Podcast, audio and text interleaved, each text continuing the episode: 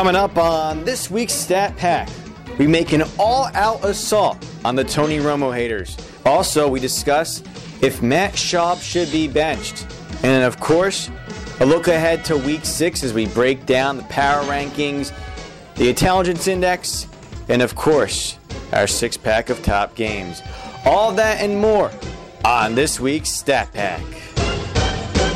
Welcome to this week's edition of Stat Pack providing you with a six pack of subjects featuring the cold, hard football facts and the stats that truly matter. Here's your host, Adam Dobrovolsky. Hey there, Pigskins fans, and welcome to the Week 6 edition of Stat Pack. I'm your host, Adam Dobrovolsky, and we have a fantastic show for you. Hopefully, a memorable show because guess what? We're breaking out the real American. We're getting that leg ready. We're about to give a leg drop to the industry all of those in the sports media ready to line up and take down Tony Romo because of one interception in an otherwise perfect offensive game for the Dallas Cowboys against the Denver Broncos. We back you, Tony Romo, here on Stat Pack. We'll defend him even on that interception. We'll look at that. We'll look at the cold hard football facts breaking down that Denver Dallas game. And we'll also talk another Texas quarterback under heavy fire. That's, of course, Houston Texans quarterback Matt Schaub, a pick 24 over the last four weeks. My goodness, things aren't going good for him, but does it really need to get to the level of talking about TJ Yates?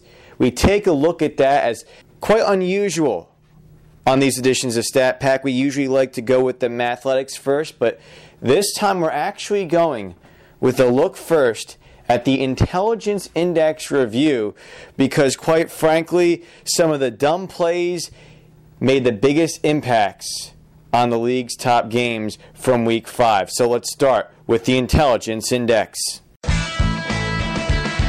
Which teams were geniuses and which teams were dunces this past week? Find out with a review of this week's Intelligence Index. 25 completions on 36 attempts for 506 yards, 5 touchdowns, and 1 interception. That was the line for Tony Romo as the Dallas Cowboys brought a historic Denver Broncos team to the brink of falling to 4 and 1. Yet America rushed to Twitter after Tony Romo made an interception inside of three minutes in the 51 48 loss for the Dallas Cowboys. Obviously, the same things are being said. It's Tony being Tony. Vintage Tony Romo. Typical Tony. Once again, Tony Romo chokes the game away. Now, three of those four statements is true. One of those is, well, complete crap. And we here at Cold Hard Football Facts don't just like to give you the cold and honest truth via statistics, but we actually like to do what the mainstream media won't do, and that's provide actual critical analysis beyond the basic results. And we're going to do that right here on Stat Pack. We're going to break down for the first time this year a play in itself. Let's go back to this interception by the Dallas Cowboys. The Broncos tied up after a one yard touchdown run on a draw by Knowshon Moreno. It's 51 51. There's inside of three minutes. Cowboys have the ball. First play of the drive, what happens? There's pressure, and Tony Romo has to fall to take a sack. This is, in fact, the Broncos' fourth sack of the game. Now, mind you, the Denver Broncos did not allow a sack for Peyton Manning. Peyton Manning was relatively unharmed in the game outside of throwing his first interception of the season. That only after, well, 20 passing touchdowns to start his season and pretty much obliterate Milt Plum's record that was set back in 1960. So the Broncos are in great position where if this defensive line continues to do what it did in this drive, they get the ball back. Manning's going to drive down the field and get the game winning field goal. I don't have much of a doubt about it because, well, the Broncos never punted in this game. the Cowboys, couldn't stop the Broncos on third down. In fact, Denver was 9 of 13 on third down. And when we get to the big board in our next segment, we'll talk about how the Denver Broncos and Cowboys put together some historic, absolutely astonishing offensive numbers together. There was no question in my mind the Cowboys gave up the ball, they were going to lose. But anywho, second and 16, what happens on a Denver Broncos three man rush? Well, wouldn't you know, the defensive line got push on the Cowboys' offensive line. In fact, so much push as you look as Tony Romo looks to drop back on his throw, he actually stumbles trying to make the throw because an offensive lineman's foot trips up Tony Romo. Added in the fact, if you break down the replay and you actually go to the film, that you'll see Travis Frederick is about to be moved past by a defensive lineman. So Tony Romo couldn't even sidestep and step up into the throw because if he did that, he would have taken another sack. In reality, what happens is that Tony Romo, when he's getting ready to get rid of the ball, sees Gavin Escobar open. It's a classic staple play by the Dallas Cowboys, this tight end in, and it's a reason why Jason Witten has a franchise record for receptions and has been considered one of the top fantasy tight ends of all time. It's because Tony Romo targets Jason Witten a lot, and it does it on plays like this. Yes, you may say that there was quote unquote triple coverage on Gavin Escobar, but it was quite simple.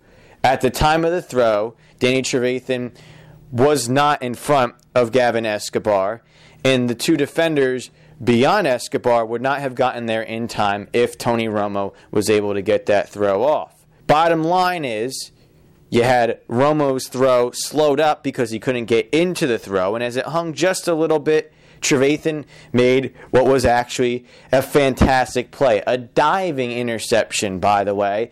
And yes, believe it or not, defensive players can do good things. You might not believe it anymore given the statistics, especially in this game, but defenders can make great plays. What we have here is a failure of America's mainstream media to actually think critically. I, I want to actually get into this now. Some of the responses that we had from mainstream media, and I will save the most ridiculous for last. But we'll start off with, let alone asking the questions for the Monday Monday, Monday morning quarterbacks out there on NFL Network and ESPN, whether it was Tony Romo's fault the Cowboys lost.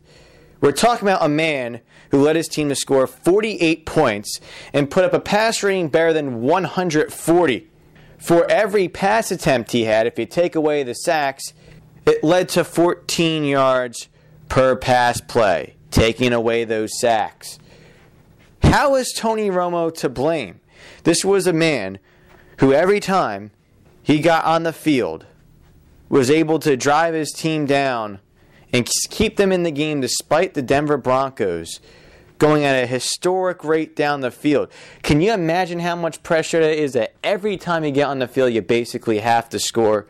And one of the times he didn't score, it was a Dez Bryant fumble. There were a few punts in there as well, but for the most part, what Tony Romo did was keep things up going against one of the fastest defenses in the league. You just look at the drive chart for the Dallas Cowboys touchdown, touchdown, field goal, fumble, punt, field goal, kneel down, touchdown, touchdown, touchdown, intercepted pass. Yeah, that's right. By the way, in the second half, outside of that interception, every Cowboys drive led to a touchdown. The Broncos go up 35 to 20 at the beginning of the half. Game should have been over from there because the Broncos were destroying teams in the second half. Remember the Eagles last week? It became 52 20 after a close game at the half. Remember week one against the Broncos, 49 27? Yeah, the Broncos led at the half. And how about 41 23 week two against the Giants? The Giants at one time got the game to 17 16. But what the Cowboys did, led by Tony Romo, was get four consecutive consecutive touchdown passes. So, how can you even remotely blame Tony Romo for the loss? Well, it's America's lack of intelligence. How about this? Deion Sanders saying this is Tony Yes, Tony Romo, the same Tony Romo who led the Cowboys to five fourth quarter comebacks last year. He's always choking the game away, right? Wrong. Again, five fourth quarter comebacks by Tony Romo last year. Three of the failed fourth quarter comebacks, you have, let's see, a missed field goal against Baltimore, week five. Tony Romo puts his team in position. How about the near catch by Dez Bryant against the Giants, week eight? He's just a fingertip away from the Cowboys delivering a comeback from down 23 0. And then, of course, week 16, Tony Romo last minute comeback, 14 points to force the game into overtime, and the Saints get one of the luckiest bounces of all time. They fumble a ball and recover it inside the 10 to get the game winning field goal. So Tony Romo quite possibly could have had eight fourth quarter comebacks last year, which would have set an NFL record in a single season. I can't hold all these comebacks if I'm Tony Romo. So yeah, Deion Sanders spreading the ignorance by saying this is Tony. Tony Romo has what? 11, maybe 12 turnovers in fourth quarter comeback situations in his career. Just another guy, by the way, Philip Rivers, had two alone in the Sunday night loss at Oakland in the final five minutes and now has well over 25 for his career in such situations. Yet, by the way, people in the preseason were still picking Philip Rivers over Tony Romo. Yeah, really smart. And then, of course, how about Rodney Harrison claiming that Tony Romo has it in his head in the final two minutes not to make a mistake? Well, which, by the way, most quarterbacks do, but let's just say it's special for Tony here. How would a safety know what a quarterback is thinking? Does he talk to Tony Romo every day? Or could Rodney Harrison just be an ignorant idiot who thinks he knows what he's talking about and can pound his chest as an analyst on NBC and say he knows what he's talking about. Which, by the way, if we want to talk about all time choke jobs, how about Rodney Harrison allowing the helmet catch to David Tyree in Super Bowl 42? Or failing to cover David Boss in one of the game changing pass plays down the field earlier in that quarter against the Giants. If we want to talk about choke jobs, we can talk about Ronnie Harrison being one of the biggest reasons why the New York Giants had a fourth quarter comeback and made it 18 and 1 for the New England Patriots. So, if I'm Ronnie Harrison, I would shut up. But of course, we go to the number one idiot of the day. And you know what? I might even have to bust out the music here to, to get the, the leg drop warming a little bit here. Ah, uh, yes, Stephen A. Smith going on Twitter and actually mocking Tony Romo. And, and, and this is his tweet here. And I, I kid you not, this is his tweet. Ha ha. Tony Romo has over 400 yards passing and five touchdowns, which is over 500 yards, by the way, but waits until now to throw an interception. Aha. What type of quote unquote journalist would openly mock a player on Twitter? Well, that, of course, would be Stephen A. Smith, who has been disgraced before and will be disgraced again. I mean, this man should be ashamed of himself, but let's face it, I mean, I severely question what sort of self respect he has when ESPN parades him around and just allows him to yell and make irrational arguments and trash players. He, by the way, later on would mock Matt Schaub. And, you know, I understand if you can be critical of players because, well, that's what analysts should do.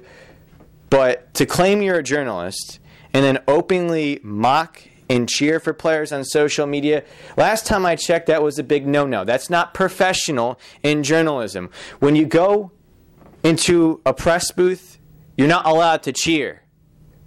And I know certainly you're not allowed to mock players. So, Stephen A. Smith, a lack of class, and of course, an idiot because he would later say on Twitter, quote unquote, as well, this was actually ESPN First Take quoting him, quote, the Dallas Cowboys have the talent to be Super Bowl champions. They won't even come close. Really? Is this the same Dallas Cowboys team that right now, if you were to actually look at their defensive passer rating, it resembles, well, one of the worst teams in the league? Talent, Really? Okay, so Bruce Carter and Mo Claiborne, who doesn't fit the cover two, that talent's really working to a passer rating of 105.72. Yet somehow, if you were to look at the Cowboys' pass rating differential, they're actually 10th in the league at 8.58. Why is that? Because, well, the Dallas Cowboys are actually second ranked in offensive passer rating this season. So you can openly mock Tony Romo like an unprofessional idiot and a loser because let's face it, you're not a quarterback, certainly not an NFL quarterback, making comebacks left and right. You have no room to mock players, but you claim the Cowboys have the Super Bowl talent, and I don't see it statistically. The Cowboys have been statistically a run of the mill team that has constantly failed Tony Romo. Stephen A. Smith, if you actually consulted the cold hard football facts, you would know what the heck you're talking about. But like most of the mainstream media, you lack critical thinking skills and you wear the dunce cap. So, while we can give the dunce cap to Tony Romo if we wanted to for one mistake that wasn't even completely his fault because he was failed by his offensive line, yes, he could have checked down if he wanted to, but he didn't. And try to run a staple play. We want to give him the dunce cap for that. Let's give America a dunce cap for trashing Tony Romo because he put together one of the greatest games of all time and proved most of America wrong. Why mock a guy who did as well as Tony Romo did? It's a sad sight in America. But that's not it. We have some other dunce caps to give around. Why not give a good old Hulk Hogan leg drop to the idiots who want TJ Yates in over Matt Schaub? Look, I get it. Matt Schaub's playing poor football right now. But there's some other reasons as to why the Houston Texans are playing such dumb football. And it goes kind of like this of Matt Schaub's nine interceptions, it's led to seven touchdowns, one field goal, and one punt. 52 points off of nine turnovers. Well over five yards, or five points, excuse me, per turnover. The average Last year's close to the threes in terms of points off of turnovers. The worst was usually close to four, but we're at five now for the Texans. We're also looking at a Texans red zone defense that is severely failing them right now. They're allowing a touchdown, I believe, in all but one, or no, two now, uh, after the 49ers got a late field goal after a Matt Schaub fumble, I believe. But we're looking at a red zone defense that's allowed a touchdown in all but two drives in the red zone so far. And at 71.43, they are 30th right now in red zone defense scoring percentage, touchdowns only. They are 30th. The only two teams that are worse, Dallas and Green Bay. Dallas, we already documented their defensive problems. Green Bay, well, they kind of got off the hook for having only allowed three points against the Detroit Lions this past Sunday. But bottom line, defense isn't helping. Bottom line, the head coach Gary Kubiak isn't helping because, again, here's where we go with the critical thinking here. Gary Kubiak doesn't allow his quarterback to make audibles. That rollout pick six by Richard Sherman two weeks ago, back in week four, Richard Sherman had that read all over the place. I mean, why would Richard Sherman be covering a tight end after all? Well, he knew exactly what was coming because it was a really predictable play and it was a broken play. If you don't allow Gary, Gary Kubiak, if you don't allow your quarterback to make audibles, he's going to be limited and he's going to be average. And then when things go bad, it's going to implode. That's pretty much what's happened in the last two to three years with Matt Schaub, who, by the way, before 2011 was only saving the Texans' hide and keeping them in games left and right, but the defense was failing them back then, and no one came to defend Matt Schaub. But look, why would we switch to TJ Yates when we have a dumb team that is in the bottom four of the intelligence index? Because TJ Yates, he's going to come in, what is he going to do? It's just going to slow down the offense. He's mentally not there in terms of the quickness. Might he not throw pick six every game? Okay, no, but he's just going to take sacks and take sack fumbles and still throw interceptions and punt the ball away. And if the defense can't make stops in the red zone, and if they can't make stops after the offense makes turnovers, then what's going to happen?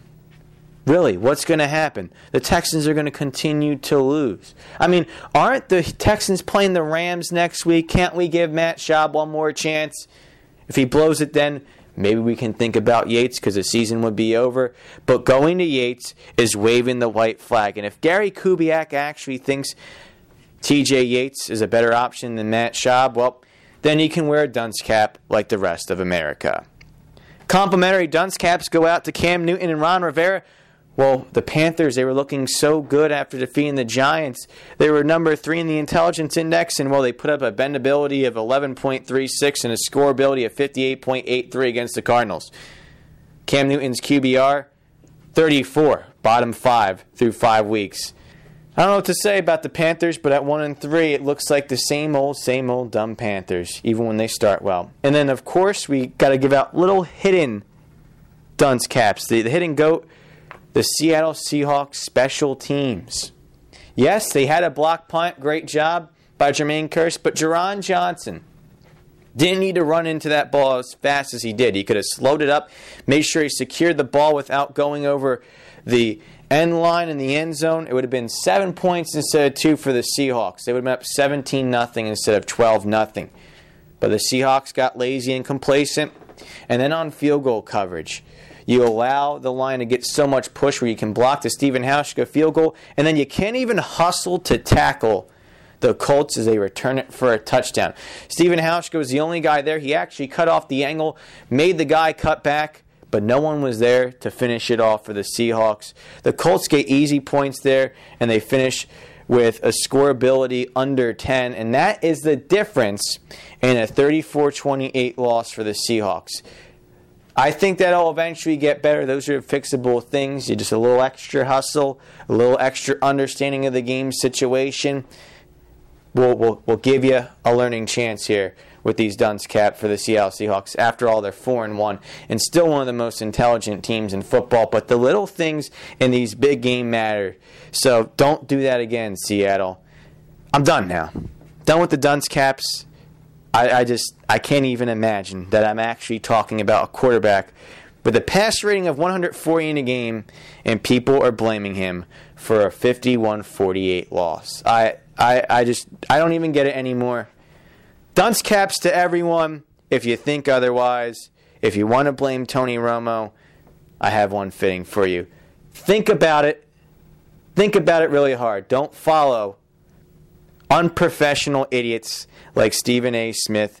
Don't follow clueless clowns like Deion Sanders and Rodney Harrison. Think for yourself. Realize that an actual highlight that was shown on NFL Network with a spot shadow on Tony Romo being tripped, that maybe, just maybe, Tony Romo not being allowed to follow through on his throw was a difference of an interception on a great diving play by Danny Trevathan. Just maybe think about that.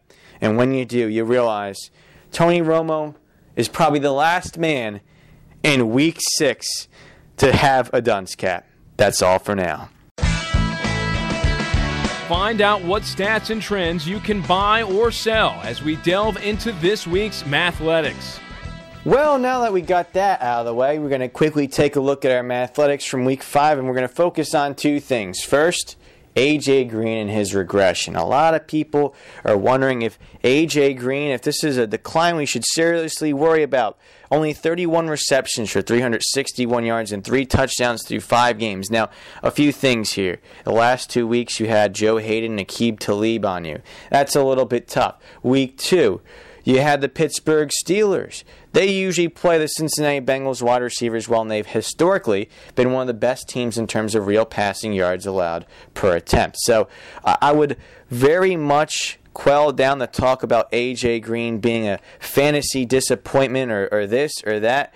But I do want to mention that there was also regression along the way for AJ Green. You look at what he did in his second season, put over 90 receptions, over 1,200 receiving yards, over 10 touchdowns. He was only, I believe, the eighth such player in NFL history to do that so early into his career. And, well, the first guys who did that ended up having some sort of regression. In fact, I want to actually look at the list here of the other guys who did that 90, 1210 for these guys and see what happened moving forward for these guys. I mean, you had fantastic guys on the list, you have guys uh, who became all time greats, but the question is was it what AJ Green did? And, well, I don't know. I mean, you look at it there's guys like Jimmy Graham, Rob Gronkowski who did it, and Jimmy Graham had that regression last year. Rob Gronkowski had that regression last year. Injuries played a role. Marques Colston did it back in 2007. You look back to his 2008 season for Marques Colston, only six games started, 11 games played, under 50 receptions, under 800 yards. Larry Fitzgerald did it in 2005. Over 100 receptions, over 1,400 yards in his second season. The next year, down to under 70 and under 1,000. Under 10 touchdown receptions for Larry Fitzgerald that year. Chad Johnson, 2003, did it. The following year in 2004, was higher in receptions, lower in yards and touchdowns. So Bottom line is what I'm saying is we might have a little bit too high of expectations here for AJ Green. Had a fantastic second season, one of the all-time great seasons by a guy in his first 3 years. There's going to be the regression. It's natural. It's happening right now in my opinion because of opponent adjustments. Be careful before you start getting all crazy fantasy owners and you want to get rid of AJ Green. The next one, the Atlanta Falcons. They're 1 in 4 why? Because of regression to the mean. All five of their games so far have been one possession games. Last year, the Falcons were 7 and 2 in one possession games. Normally, you should be around 500 in close games. That's kind of the rule of thumb. I mean, after all, they're close games. These are games where neither team's really better than the other by a significant amount. Few plays here or there, whether it's by luck or fortitude or whatever, make the difference. But seven and two last year, now one and four this year. Even those two years out, eight and six, probably a little bit more of what you expect. So the Atlanta Falcons, I know it's tough for them. They're one and four. They just lost at home in back-to-back primetime games against AFC East teams. In fact, it's the first time ever Matt Ryan's lost back-to-back home games. This was my lock pick. This was this was the one I put in my eliminator pool and it got blown up. I got the leg drop myself. But the Falcons, I still think they can maybe just right the ship a little bit to get back into the playoff hunt, but they just better hope that they stop playing these close games. Assert their will a little bit, blow out some teams, and you might be better. That closes out my mathletics for this week. Get a taste of the CHFF Insider as Adam takes a look at this week's statistical big boards. Now we look at the big board from week five. We're looking at four things that stand out to me. First things first, the Houston Texans. Five consecutive games now with a bendability under 12. We already beat this dead horse, but I just want to beat it a little bit more. Of the 152 performances, I move the Carolina shutout, the Giants obviously up to number one. So you have the Houston Texans at performance number 125, 137, 143, 149, and 150 of 152 in bendability. It's going to get better for the Houston Texans. My question is when? And my other question is how much does that help this team? Because right now, they look like one of the dumbest teams ever in NFL history and they need to fix it. Two and three. Already losses now. Three in a row to Baltimore, Seattle, and San Francisco. You have the Rams this week, but you still have four games left against the Indianapolis Colts and Tennessee Titans. Those are teams that aren't going to kill themselves. So the Texans need to wake up really fast. Meanwhile, the Denver Dallas shootout. Some interesting facts here. The Cowboys, 11.75 real passing yards per attempt, the best this season. 140.05 offensive pass rating, the best in a loss this season. a 10.88 scoreability, the best loss for a team that hasn't played Houston this year, because obviously the Titans and Chargers let it get away in weeks one and two. The Cowboys also had a 101.73 offensive rusher rating. The Broncos, how about this? Seventh best real passing yards per attempt, 9.86. Offensive pass rating of 129.56. Offensive rush rating, 112.23. A 10.41 scoreability, or 10.14, I should say. Just unbelievable offensive numbers by these two teams. It's one of the greatest shootouts of all time, but those defenses need to wake up. The Broncos came into week five with the most passing plays allowed of 20 yards or more, I believe. So uh, there were some holes that Tony Romo could have exploited, and he did just that. Next up, how about the New Orleans Saints? Could there be a sign of their passing defense finally starting to decline? Because obviously, those four, first four weeks were fantastic for the Saints, top six in those pass defensive indicators.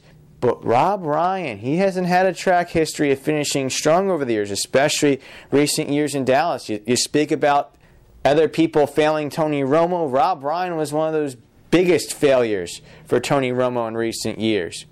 How about this for the Chicago Bears in their 26 to 18 loss?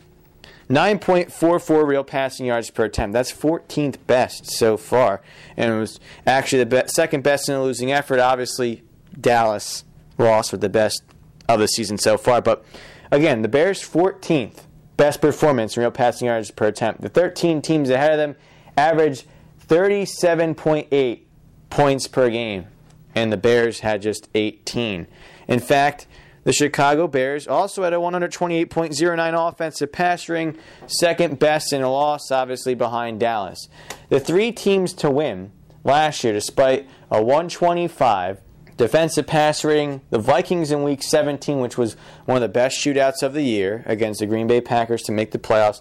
The Houston Texans in week 14, a real big loss uh, or, or, win for them in terms of beating Jacksonville, but a big loss in terms of exposing the flaws in their pass defense. They eventually got crushed in the playoffs by New England. And then Miami against Seattle in week 12. It was Russell Wilson being Russell Wilson, but the Seahawks not closing the deal on the road across country. So, bottom line, I think you saw Denver, Dallas. That was a classic shootout. I see the Chicago New Orleans game as perhaps a potential warning sign of what can happen to the Saints against elite passers in the playoffs. Keep a lookout for that game. Monitor what happens to the Saints passing defense because it could go downhill. We don't know just yet. And then finally, does Calvin Johnson mean that much to the Detroit Lions? A 22 3 loss against the Green Bay Packers and that pad passing defense, Detroit had just 4.93 real passing yards per attempt the previous four games 8.30, 7.38, 8.79, 6.33. And by the way, the Lions were sacked five times despite allowing just three sacks the first four games.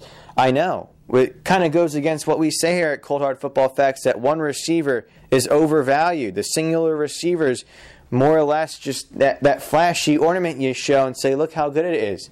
But Calvin Johnson not playing on Sunday seemed to have some big effect on the Detroit Lions. Maybe he's the exception that makes the rule.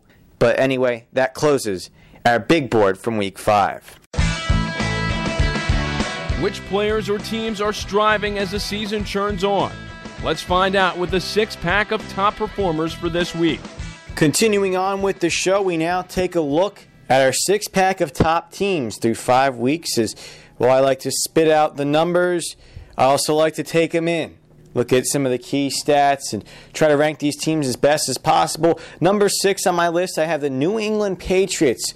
Now a team that is dropping defensively and offensively is still struggling. And actually if you look at it the new england patriots defeating two teams in the division Buffalo and New York, defeating Tampa Bay, defeating Atlanta. Not exactly impressive wins just yet because of the Jets having an up and down offense. You don't know what to think about them just yet, despite their impressive win in Atlanta. I look at this New England team. I still don't know what to think about them, but they are still right around uh, the playoff mark in terms of the quality stats, defensively speaking. They're still second in bendability, still sixth in defensive passer rating. This week will be the true test for the New England Patriots, which we'll talk about at the end of the show. But we move now to number five, the Seattle Seahawks. Number Five might seem a little bit low for this team. They just lost on the road by only six points to the Indianapolis Colts, but I got to put the Colts above them and the three undefeated teams. So I think fifth is just about the right spot for the Seahawks. They are still top 10 in all traditional indicators, but real quarterback rating and the two sides of the Hog Index. Number four, as mentioned, the Indianapolis Colts. They're the best offensive Hogs in the league, the best running game in terms of rusher rating, top five in scoreability and bendability to be one of the smartest teams in the league, which we'll talk about just shortly uh, with the Intelligence Index. But then they're also fourth in real quarterback rating differential and fourth in pass rating differential. It's fitting that they're fourth on this list. Number three, we have the Kansas City Chiefs, your best defense in the league still. Tops in bendability, defensive real passing yards per attempt, defensive real quarterback rating, defensive pass rating. They're also second in defensive rush rating and fifth in the defensive hog index. Number two, as we had last week, surprisingly then, not so much now. The New Orleans Saints, fresh off their victory in Chicago this past Sunday. We had it right here. We knew what the Saints were going to do. A lot of people picked the Bears, which surprised us. The Saints got the job done. They're second in real quarterback rating differential, second in pass rating differential, and second in the relativity index.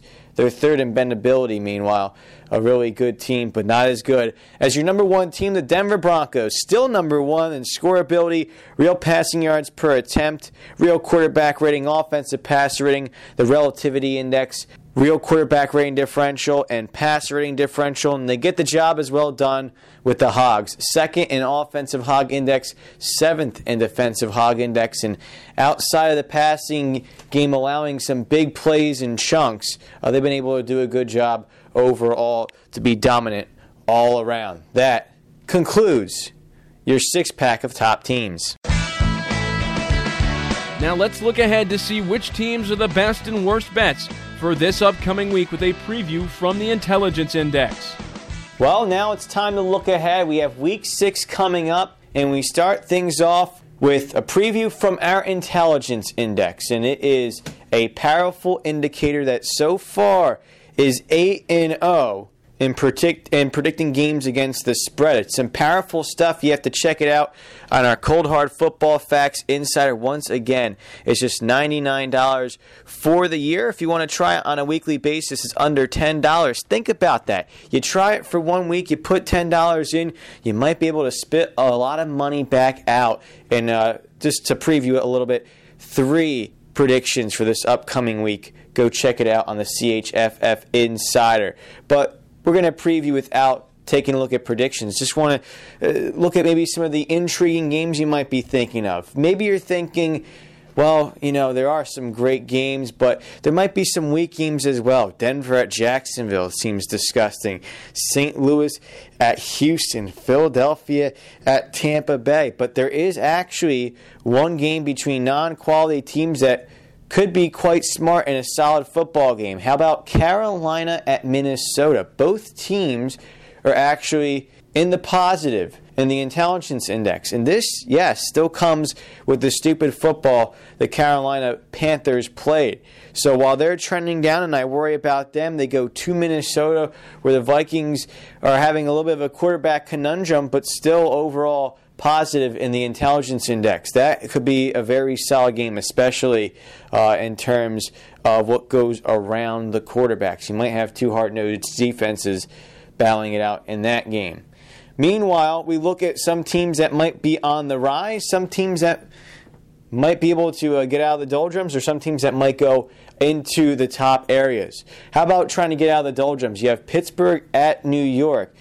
The turnovers Pittsburgh Steelers at the 27th ranked New York Jets. They've been up, they've been down. The Jets moved up from 30th last week to 27th this week. Could they be on the rise? One of these two teams, I think, is uh, going to boost up there. The Jets are still four and one against the spread, despite being 27th ranked. So maybe they're the team that regresses in terms of the intelligence index. Then again, they could be the team that regresses in terms of going against the spread. Though I think your best bet for a team that will be on the rise is the Cincinnati Bengals. Right now, they're not smart, they're not dumb. They're 17th in the indicator, plus 0.65, but they're at Buffalo facing Thad Lewis. And this is not to pile on to Thad Lewis, who's, I believe, just making his second start as an NFL quarterback. Thing is, you might be able to hold off Thad Lewis if you did that to Aaron Rodgers and did that to Tom Brady. I mean, he just allowed six points and broke a touchdown streak for Tom Brady. Then two weeks before, you gave Aaron Rodgers his first multi interception game in basically the same span or a similar span as Tom Brady's touchdown streak. So the Bengals put together those performances. They've been up and down this season. Losses at Chicago and at Cleveland. They have wins at home against Pittsburgh, Green Bay, and New England. They're at Buffalo, where they traditionally don't play well. The Bengals have struggled over the years against the Bills, to say the least. But with Thad Lewis under center for the Bills, that might be a game that the Bengals allow single digit points, improve their bendability, and get a little bit smarter in the intelligence index. But of course, we have to look at the best games, and these are your two games to look out for. If you want smart, hard nosed football, it is yes, the New Orleans Saints at the New England Patriots with two great offensive minds and Brady and Brees. They're going to be smart with the ball, but the defenses are getting the job done as well. We already mentioned with uh, those two teams in our top six. But how about Tennessee at Seattle? Tennessee more than uh, three yards in terms of advantage of uh, yards per point. Seattle greater than five. That's going to be in Seattle. It's going to be two hard nosed defenses gritting it out. And that concludes your intelligence index preview for week six. Let's wrap the program with what's best for the week ahead. It's the six pack of top games for this coming week. Well, let's close out the show. We have our six pack of top games for week six, and we'll begin things off kind of how we began the show the Dallas Cowboys as they host the Washington Redskins. Sunday night football, and this is a chance for Tony Romo to stick it to the nation, or this is the time where things continue where they left off between these two teams. The Redskins got the sweep last year, took Dallas out at home week 17. Tony Romo had three interceptions. People remember the last one. The first two were bigger in terms of speaking to his career issues. That's a slow first quarter for Tony Romo. But the Cowboys have four first quarter touchdowns so far this season in five games. Perhaps Tony Romo's turned the corner that way. Well, you have 13 touchdowns and only two interceptions for him. Here's a chance to dominate the Washington Redskins at home and try to keep up with the Eagles because the Eagles well, their first five opponents will be five opponents the Cowboys have played through six weeks. The Eagles went two and three, obviously. Uh, the Cowboys at one and three so far in those five common opponents they need to win against the Washington Redskins. Number five, Indianapolis at San Diego. This is a Monday night football battle, and this could be a great battle between offense and defense. San Diego top three in our passing offensive quality stats. Indianapolis on the other side, they're fourth in defensive real quarterback rating, fourth in defensive passer rating, and then of course you have Andrew Luck and the Colts, fresh off that big win at home against Seattle. They go on the road could be interesting to see if uh, this might be a trap game or a letdown game for the Colts if they go to five and one and are in the hunt for one of the top two or three spots in the AFC. Number four, and I can't believe I'm saying this, Detroit at Cleveland. Yes, this is one of my top six games because both of these teams are in the top 16. They're both three and two, and you have a great matchup. Cleveland, top six in all passing defensive quality stats. Detroit, top 10 in all passing offensive quality stats, despite the dud that they just laid against the lowly Green Bay Packers pass defense without Calvin Johnson. If he comes back for this upcoming Sunday, it'll be Calvin Johnson likely going up against Joe Haden, one of the potential elite quarterbacks in the next few years. So uh, that that cornerback and Joe Haden doing a great job. I love that matchup. I actually like this game, and that makes the top six. Unbelievable. Number three, you have the Green Bay Packers at the Baltimore Ravens. Up and down for these two teams, but there's still two teams in the top 15. And the Ravens have a defensive pass rating under 70 since that debacle against Peyton Manning and crew week one. Well, now they go up again against an elite quarterback in Aaron Rodgers. Are they going to be more like what they were against Manning or more like the team that has one of the best passing defenses since then? By the way, the Ravens are number one in the defensive hog index, and that could be the difference at home as Green Bay have both their losses against balanced teams on the road, San Francisco and Cincinnati. Number two and number one are already matchups we mentioned. Number two, Tennessee at Seattle. Two smart and tough defenses. And oh, yeah, by the way, the only matchup between two top six teams by our quality stats power rankings. And then number one, New Orleans at New England. This is the only top six matchup by my power rankings uh, very much coincides uh, quite similarly with uh, the quality stats power rankings. So you look at those top two matchups, you really don't have much wrong to go with. The difference why New Orleans and New England is higher, well, you have better quarterback play. Brees against Brady. The other one's Fitzpatrick against Wilson. And then the other one is the, the obvious home advantage for Seattle makes it tougher for a slightly inferior Titans team on the road. New Orleans, the better team right now, they're in Foxborough when the nation will be watching. So that makes number one on my list. That just about does it for this show. A lot of anger released here on this show.